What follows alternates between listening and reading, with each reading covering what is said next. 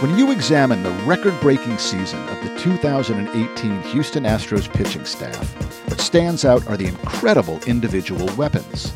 Gerrit Cole's 100 mile an hour fastball, Justin Verlander's disappearing slider, Lance McCullers' knee buckling curveball. Features like those make it easy to see how the Stros set the all time record for strikeouts in a season. But the best weapon on the staff might just belong to a 34th round draft pick named Josh James and it's something that even you and I could hope to acquire a good night's sleep. Four years ago, James was a minnow in the vast ocean of minor league baseball, with one unique characteristic he was an exceptional snorer. He sawed wood so loudly that his roommate in single A complained, and eventually, James sought out medical treatment. James, who had been suffering from fatigue and diminished velocity, learned the root of his problems was sleep apnea, a condition that affects breathing and stops the afflicted from sleeping soundly. Finally, getting the help he needed, and thus free from the laziness and lethargy caused by his condition, James started hitting 92 on the gun again, then 95, then 100. His newfound arm strength helped him shoot through the minors and all the way to the show, where his 29 strikeouts in 23 innings earned him a spot on the postseason roster. For Josh James, all it took to get his career back on track was a healthy mix of fastball, changeup, and eight hours of shut eye. I'm Ben Shields. I'm Paul Michelman, and you are listening to Counterpoints, the sports analytics podcast from MIT Sloan Management Review. In this episode, you can keep your pliability training and your kale hemp smoothies. We'll just grab 40 winks. The proof that sleep matters a lot. Counterpoints is brought to you by Ticketmaster, the world's leading ticketing software and services company. Ticketmaster is trusted by thousands of artists, teams, and venues across 29 countries, connecting more than 1 billion fans and powering half a billion tickets each year. That's 15 tickets per second to live events around the globe. So whether you're grabbing seats to a must win game, catching the hottest show in town, or giving someone you love an experience they'll remember forever, head over to Ticketmaster for 100% safe, verified tickets to your next unforgettable event. Because live only happens once. In Counterpoints, we look beyond the data in search of what the data reveals. Or supposedly reveals. About what's actually happening both on the field and off. In each episode, we put one analytics based hypothesis to the test and see how well it stands up. Today's hypothesis sleep is the greatest legal advantage in sports. The idea that sleep matters is not exactly controversial. Science has proven that proper rest has benefits to both our mental and physical well being, and in both the short term and the long term. But some of the particulars have remained open to debate. Does everyone benefit equally from the same amount of sleep? And how exactly does one measure its specific impact on performance, athletic or otherwise? After all, if you're going to convince a young athlete to give up party time or practice time to grab some extra Z's, you'd better have some serious data to make your case. Which brings us to Kristen Holmes, Vice President of Performance Optimization at Whoop and former head coach of the Princeton field hockey team, where her team won the national championship in 2012. Now, if you're not familiar with Whoop, it is a wearable device and a platform that tracks performance and recovery for individual athletes and teams. Sleep is a major factor for Whoop and a focus of Kristen's in particular. Kristen, it's great to have you on the show. Thanks. It's great to great to be here, Ben. You know, you're coming on to argue, I think, a really interesting thesis, which is sleep is the greatest legal advantage in sports.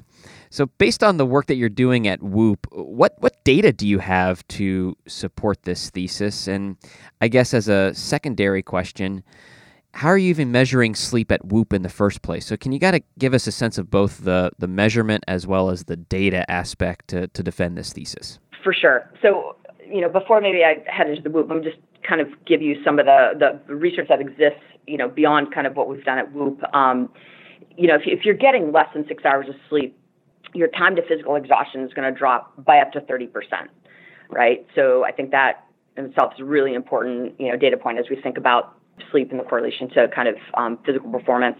you know, the ability of your lungs to expire CO2 and, and inhale oxygen decreases. Um, the uh, lower your peak muscular strength, lower vertical jump height, lower your peak running speed. The less you sleep, your stability muscles fail earlier when you're not getting enough sleep. Um, you know, one study showed, gosh, I think it's like a, a 60% increase in probability of injury comparing people who get uh, nine hours of sleep uh, a night to those who get six. So, you know, there's just a, a linear relationship between, you know, injuries and and sleep.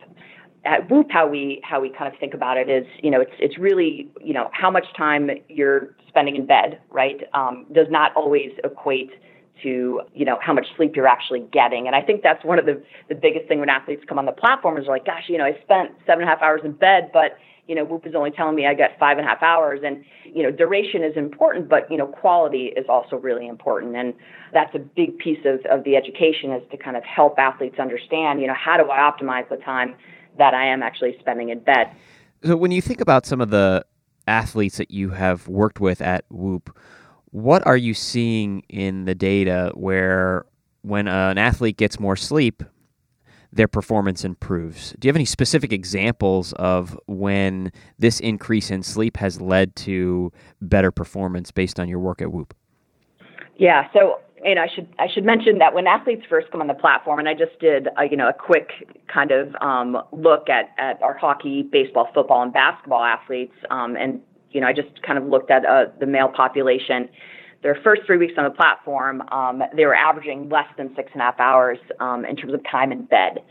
And, you know, that age group needs to be spending somewhere between, you know, nine to 10 hours in bed if they're really interested in, in kind of regenerating in an optimal way, both physically and mentally. So I think just understanding that, you know, when athletes first come on the platform, they're, they're not spending enough time in bed to really leverage their genetic potential and, and kind of the skills and expertise that um, they have. They might be so talented that they're still, you know, able to operate at a, you know, at a high level just because they've, they've got talent. But in terms of optimizing their potential, they are missing the mark. And we absolutely see this in the data. You know, once athletes, you know, start to spend more time in bed, dedicating more time to sleep, um, we do see a very strong correlation between their recovery which is a summary statistic that encompasses a, uh, you know a few different metrics, and it's and we've seen this to be predictive of an athlete's um, you know performance. So this includes kind of resting heart rate, heart rate variability, and then measures of sleep, quality and duration sufficiency. So you know when you think about your potential for performance, your potential to kind of adapt in, a, in, a, in an optimal way to your environment mentally and physically um, this recovery kind of score that we have at Whoop is is predictive, um, and we've been able to kind of play that out across you know uh, many different sports. Let's get into that because one of the questions yeah. I do have is whether these benefits of sleep are applicable to all sports. So maybe let's talk about some of those specific examples that you have to kind of round out your discussion of the thesis here. Yeah, so we did a um, one of the largest physiological studies ever performed in sport with um, with, the, with, with Major League Baseball. Um, I think we had 230 athletes in that study, and what we're able to show is that um, all pitchers showed a positive correlation between our Whoop recovery, um, which again is the sleep performance, um, heart rate variability, resting heart rate, and kind of an algorithm that you know pulls all three of those those metrics together, and pitch velocity. So the higher recovery, the higher adjusted fastball velocity. So very simply, the higher the recovery, okay, the faster the athletes are able to, um, the pitchers are able to throw the ball. Um, and in all hitters, we showed a positive correlation between recovery and exit velocity. Um, so I guess the, the time off uh, ball off the bat, essentially. So that was, I think, a pretty eye opening. Um, so, you know, to the extent that you can kind of prioritize recovery and, and sleep um, in the days leading up to a game and really get yourself positioned, you know, with a high recovery, uh, you're simply going to be a more effective, more efficient, um, better capable athlete. A fascinating look at baseball. How about some of the work that you've done in hockey as well? Yeah, so we've just recently um, have some really cool data sets um, with ice hockey, kind of looking at both internal and external load and, and player efficiency. And one of the things that we're able to see is when you know an athlete, um, you know, they're they're basically they're overall just more efficient when they're more recovered. And um, we're able to show when they're kind of above their average line for recovery, they had uh, 5.04 shots. When they were below, 4.26. Um, passes when they were above their average line, uh, 47.74. When they were below, 38.43. Puck touches, 71 when they were above their average line, 60 when they were below. So they had 11 more puck touches on average when they were higher, more higher, highly recovered.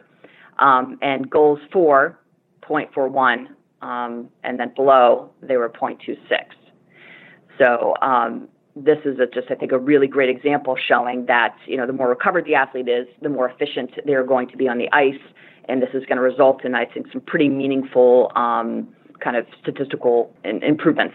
Kristen, those are some impressive stats. I know, right? They are, and I do yeah. though want to get into some of the the counter arguments here because sure. I'm hearing a lot about sleep being the most important performance driver, but there are other performance driver. So you think about a uh, athlete's healthy nutrition or their sure. disciplined training regimen or maybe maybe even their positive attitude. How do how do we know that sleep is the most important variable of all? I mean, isn't it just that the people that get more sleep are, are people that focus on their performance overall and are more likely to improve if they do get sleep because they have so many other great habits? Kind of get us, give us a sense of the relative importance of sleep compared to other performance drivers. Sure. So I think you're right. You know, there are obviously a lot of factors that influence um, one's ability to kind of perform consistently over time. Um, I think for some of the reasons I, I kind of stated previously, that I think sleep, you know, at a foundational level, like you can't optimize your training, and you can't. Um, it's very difficult to make good decisions around nutrition when you're not getting enough sleep.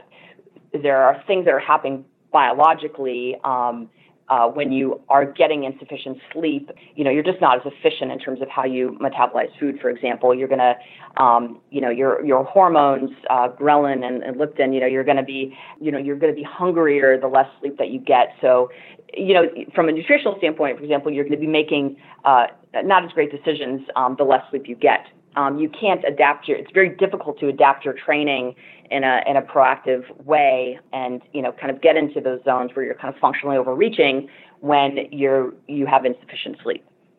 So I think at a foundational level, you know, sleep is is really um, is absolutely critical if you want to effectively leverage, you know, kind of your genetic potential um, and you know the skills and expertise that you have in your sport. And and I think when you know I speak to kind of the, the best athletes in the, in the world, you know, they're like, I'm already good. You know, how is sleep really going to help me? And it's and that's where we see some really um, you know transformative moments in, in careers when when guys do start to spend more time in bed, you know, they start scoring more points and and they um, have more assists and they generally feel better. They're in a better better mood, you know. Um, so their ability to kind of access their um, leadership and resiliency and, and that mindset that you that you know that that is really critical for elite level performance. Um, you know, when you're operating on short sleep, you're just not going to be able to access those things in, in, in a way that you would if you're meeting your, your sleep need consistently. You know, you can only talk yourself into a better future until, you know, biology is going to take over, and that's just, that's where, where all the science uh, points to. Right. It kind of sounds like sleep is uh, the the rising tide lifts all boats in a lot of ways as it relates to athlete performance. It, it, really does. Um, and in a lot of, you know, I was trying to give you some kind of hard data, but, you know, just the, the anecdotes too, you know, um, I was talking to a swim coach the other day and, you know, he said just that my athletes are just happier. You know, they're just, they come to the, the pool deck and they're just in a better mood you know, and they're spending, you know, about 51 more minutes in bed on average um, a night. And, you know, these are, you know, these are, these are meaningful changes. And, um, you know, and I think it's really irresponsible, I think, for, for folks not to create an environment where they're enabling their athletes to really be in tune with their biological preferences as it relates to, to, to sleep. And um, you know, I, I think just digress for a second. You know, just being at a you know academic institution where you know, performance is is um, really and you know important, and, and people care about it. Um, you know, there really isn't enough done to create policies and and and really educate students and student athletes, you know, around. I think what's what's one of again, you know, one of those important behavioral experiences we have, and um, we do a lot of other education, but um, you know, I think sleep education is really lacking, certainly at the professional level, but um, you know, definitely at the NCAA level as well. And there's just so much more that we can do to kind of, I think, bring this this advantage um, that we all have access to, you know, to the forefront. I think that's totally fair, Kristen. And I do, though, want to push a little bit more on the counterpoints here and this idea of talent and experience, right? I can just hear someone that is new to sleep studies and been around the games for a long time and saying, well, at the end of the day, the player with the most talent or the most experience is going to win. I mean, that's the player that's going to rise to the top. So, you know, just playing out a hypothetical, you could imagine a one on one game between Steph Curry and Trae Young. They're both similar type players, but Steph clearly, at least at this point in his career, has the superior talent, and he's also got more, got more experience. So, isn't Steph sure. even on just like four hours of sleep going to beat Trae Young, who's well rested from the night before? I mean, doesn't talent and, and experience always win out here? Um, I will say if you if you look at it you know, I think you are going to, you know, Steph Curry on four hours of, of sleep. It, yes, absolutely. You know, if he's just better, more talented, he could certainly still beat Trae Young. But will Steph Curry over time adapt to a lower level performance? Will he be more vulnerable to injury? A- absolutely, right? So, you know, I think it again is it. Are you after optimizing potential, or are you just into kind of getting away with you know the talent that already exists? And I think that's where the opportunity exists is that you have by meeting your sleep need and really figuring out how to optimize biological sleep, you have this incredible opportunity to maximize your individual potential. It doesn't mean that you're not going to still win, right? If you're not optimizing your sleep, because you might just be that talented. But in terms of setting your own bar for what you can do as an individual, you know, you, you 100% are, are missing out if you're not trying to figure out how you can optimally regenerate physically and mentally, um, you know, on a, on a consistent basis night after night. All right, that's good. Let's let's talk about caffeine, uh, historic performance optimizer. Yeah. And can't can't caffeine mask sleep deprivation in athletes the same way that it does for the typical 9 a.m. to 5 p.m. worker? I mean, isn't isn't caffeine an, another potential advantage that can sort of mask some of the the challenges of not getting enough sleep? Uh, for sure. You know, it's it's not a good long term strategy, but um, for short term, you know, you're basically just blocking, you know, the receptor in, in the brain that makes you feel sleepy, right? That's what caffeine does. You know, by muting, you know, that kind of sleep pressure, um, that you would face when you're when you're sleepy, um, you know, which caffeine does, you know, it's going to make you feel more alert and you know enable enable you to perform kind of in that moment.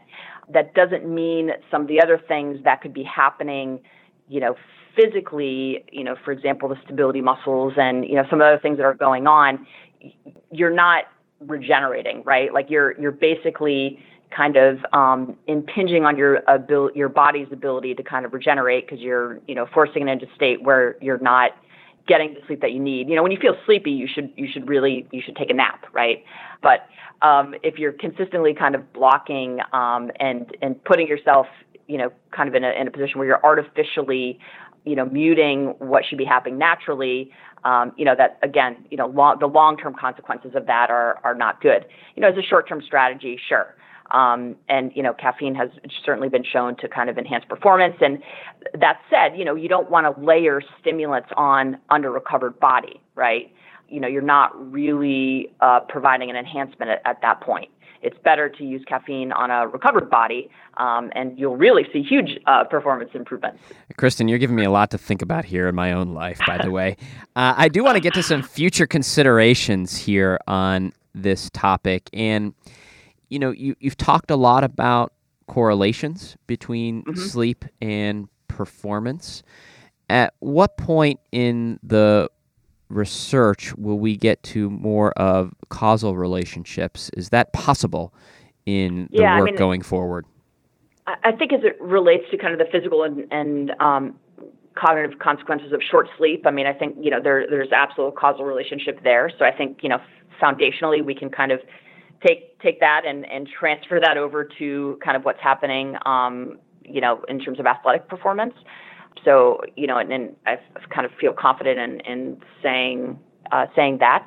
But yeah, I mean, I, I think, you know, I, I would uh, never say that. You know, I, I think we're probably not too far off from from being able to say that. But in sport, there there are a lot of variables. You know, there's a lot of factors that influence performance. But I feel pretty confident saying that um, you know insufficient short sleep is is going to impair your your physical and mental performance. You know, on the field, off the field. And um, and yes, there there is a uh, the research has proven this that there there is a causal relationship, and um, you know I think uh, you know folks need to start to prioritize uh, sleep in their environments and, and really help their athletes understand how they can how they can optimize. Yeah, and to that point about helping athletes understand how they can optimize their sleep, it's interesting. You've clearly made a case that sleep can help athletes. Why aren't more athletes increasing their sleep? I know you mentioned the policy point, but I wonder if there are the some of the best approaches is that best approaches that you've seen to convince athletes to change their behavior and sleep more. So we have more evidence, right, that sleep can improve a por- uh, performance. But how do you actually change an athlete's behavior so that they do get the better quality sleep to help their performance? Right. Um, well, I think you know when you're talking about a kind of a team um, environment, you know, it really does start at the top. I think where we've seen the biggest increases um, in you know performance improvements and behavior change across the athletes, the head coach really bought in. I think that's kind of important. So from thinking about it from the perspective of putting you know nap pods in in the clubhouse or making sure guys aren't having to get up for a you know 5 a.m. lift, um, you know, kind of putting you know policies in, into place in the environment that enable the athletes to meet their sleep need, and then layering in education. So not just you know posting uh, a flyer you know in the locker room about you know yeah sleep is important, but actually doing some meaningful education and and, and you know doing little bits of education every day. So it's it's really in the front of of um, these guys' minds, and I. And I think the other piece, obviously, is you know it's hard to manage you know something that you're not measuring consistently. And I think having you know some some technology that can tell you you know exactly how much sleep you're getting and, and the quality of your sleep. Um, once you have access to that to that data you can start to actually make changes. You know is it is it my my environment that's uh, you know my, my sleep hygiene that's that's causing you know uh, you know is getting in the way of the, of the quality? Is it is it my daytime behaviors am i playing too much fortnite? Am i um, you know, and is my nutrition off uh, pre-bed? Um, am I not drinking enough water? You know, what are some of the things that are that people can start to um, look at their daytime behaviors a little bit more closely and, and start to um, understand how how those things might be affecting their their nighttime, you know, their biological sleep. So I think kind of coming at it from the top is, is really important. And then once we have some data, we can start to, to dial in uh, on on what the athletes need to focus on to really improve um, their sleep and, and maximize um, the time that they're spending in bed. Um, we do see, you know, once athletes come onto the platform, you know, within four months, they're dedicating about 41 more minutes uh, to bed a night. Now that we've layered in a lot more education at Whoop with the athletes, I think it's probably more than that. Um, but and then we also see a lot of behavioral uh, changes. You know, we see a lot. Uh, we see 89% less um, alcohol uh, consumption um, in in the first four months, and a lot of this is you you see very quickly how alcohol you know impacts your sleep. So there's more disturbances um, physiologically. You know, your heart rate variability is going to be suppressed. Um, higher HRV is, is is a sign that you can adapt mentally and physically. So when athletes see the a lower uh, HRV off off their baseline, they they are able to you know pretty quickly realize that oh wow okay the more alcohol I drink you know the the less recovered I'm going to be next day. Um, and and and mind you alcohol it, it doesn't just hang around for a day. Um, we see athletes recovery um, suppressed relative to their baseline for up to five days. So you know many of the professional athletes who are on the platform literally stop drinking altogether because it's just hard to get back to your baseline. It's it's hard to recover from those big night nights out. So you know, we see a lot of these behavioral modifications that lead to these really cool physiological improvements in terms of, um, you know, in, in cardiovascular improvements in terms of decrease in resting heart rate, increase in heart rate variability, um, you know, which translates into being able to take on, you know, cardiovascularly being able to take on more load, um, you know, just being more effective athlete. So um, I think that the, the, the application that's been developed, you know, at Whoop, um, you know, the mobile app really nudges some of these behavioral changes uh, in, a, in a very subtle, kind of elegant way that um, that really does help drive performance.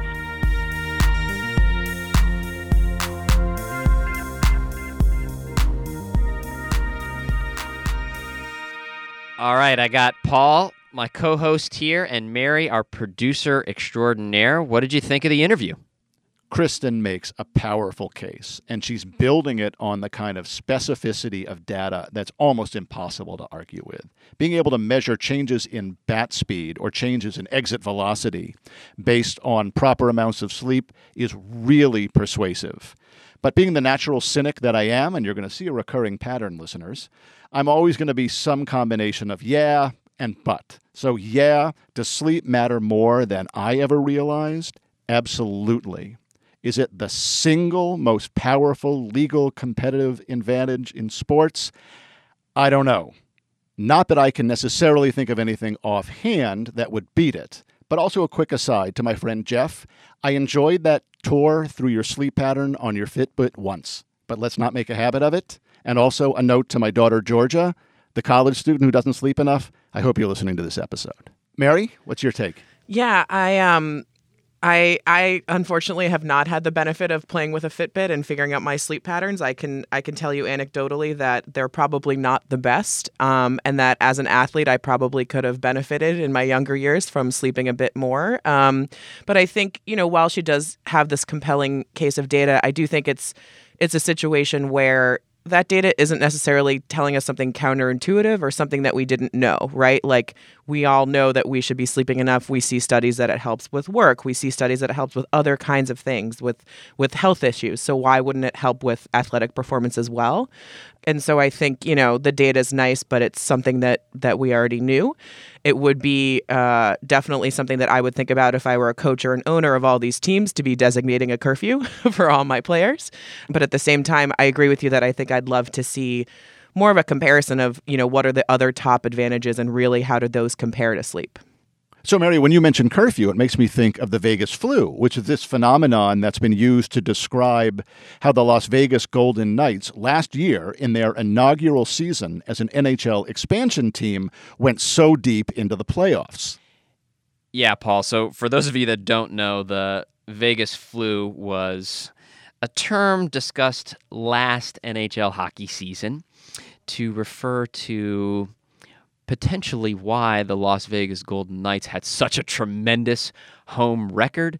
The away teams would come in, maybe get lulled into some of the distractions of Las Vegas and not exactly get eight to nine hours of sleep the night before the game. As a result, their performance suffered. I would love in the future to do a longitudinal sleep study about the Vegas flu and actually see if there is a strong enough correlation between lack of sleep in Vegas to the performance of the team on the ice against the Golden Knights. But I do think that Kristen presented a wide range of evidence based on what you said. For me, one of the more interesting future questions about this line of our field is how coaches can actually change players' behavior. To Mary's point, yes, we have more and more information to suggest that this is a rising tides lifts all boats scenario where if you do get more sleep, your performance will improve as a result. But the question is how can coaches actually change the behavior of players to put into practice some of these ideas? And I'm very excited to see how that evolves. And with that, I've been waiting all episode to say this. I think we need to sign off because I would like to go get some rest. If you're still awake, this has been Counterpoints, the sports analytics podcast from MIT Sloan Management Review. You can find us on iTunes, Google Play, and wherever fine podcasts are streamed. And please take a minute to post a review. We really want to hear your feedback. Counterpoints is produced by Mary Dew. Our theme music was composed by Matt Reed. Our coordinating producer is Mackenzie Wise. Our crack researcher is Jake Menashe.